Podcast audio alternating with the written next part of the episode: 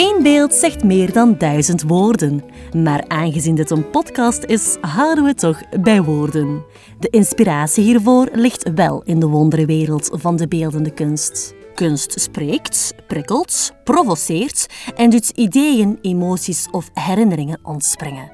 Vergeet eens even de drukte, leun achterover en mijmer mee met onze columnisten als ze de vele kleuren van kunst en geloof schilderen in beeldspraak.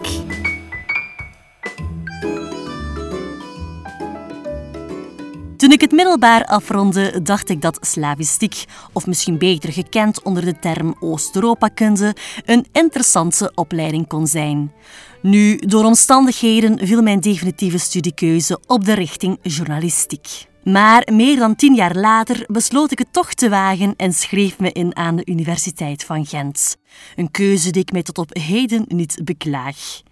Een van de vakken die ik in het eerste jaar kreeg was moderne Russische cultuurgeschiedenis. Een hele mond vol, maar het komt erop neer kennis te maken met de Russische kunst van de 20e eeuw.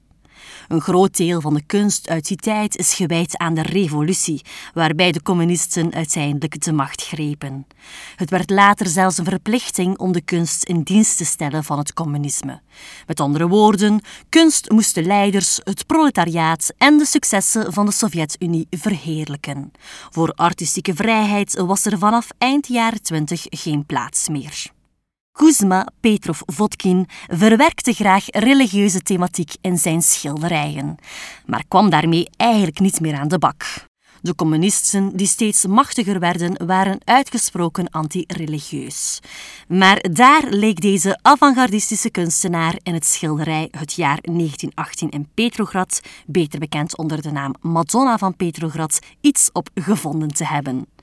Petrov Vodkin speelt het hier slim. Het schilderij lijkt op het eerste zicht revolutionair. We zien op de voorgrond een proletarische vrouw op een balkon, afgebeeld met rode mantel, de kleur van het communisme. Achter haar rug woedt de burgeroorlog in de straten van Petrograd. Maar de schilder weigert areligieus te zijn. Rebels als hij is, beeldt hij de dame op de voorgrond af met een baby aan haar borst. De zogende vrouw is hiermee een verwijzing naar de Madonna met het kindje Jezus. De onschuldige Christus, afgebeeld als baby, een teken van nieuw leven, van hoop, vormt een grote contradictie met het oproer en de angst op de achtergrond. De schilder wil als het ware tonen dat ondanks de ontreddering van de mensheid een redding gevonden kan worden in een figuur als Jezus. Hij wijst erop dat er ook een spirituele revolutie zit aan te komen. Of dat is alleszins hoe ik het werk interpreteer.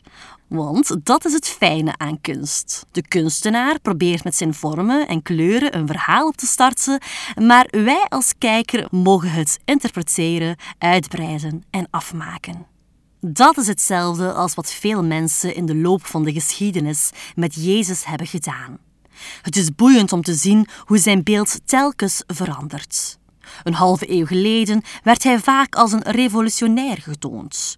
Het was de periode van de studentenopstanden en rebellen waren populair.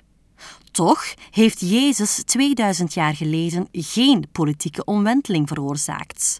Wel heeft hij sindsdien talloze mensenlevens een andere wending gegeven en heeft hij het aanzien van de wereld voor altijd veranderd. Het alles overheersende communisme hield het in de Sovjet-Unie nog geen eeuw uit. Kuzma Petrov-Vodkin heeft de val van het totalitaire systeem niet meer mogen meemaken. Maar ik denk dat hij trots zou zijn als hij wist dat zijn verboden religieuze rebellie sterker is gebleken dan de dwingende dictatuur in zijn land. Al is dat natuurlijk een kwestie van mijn persoonlijke interpretatie.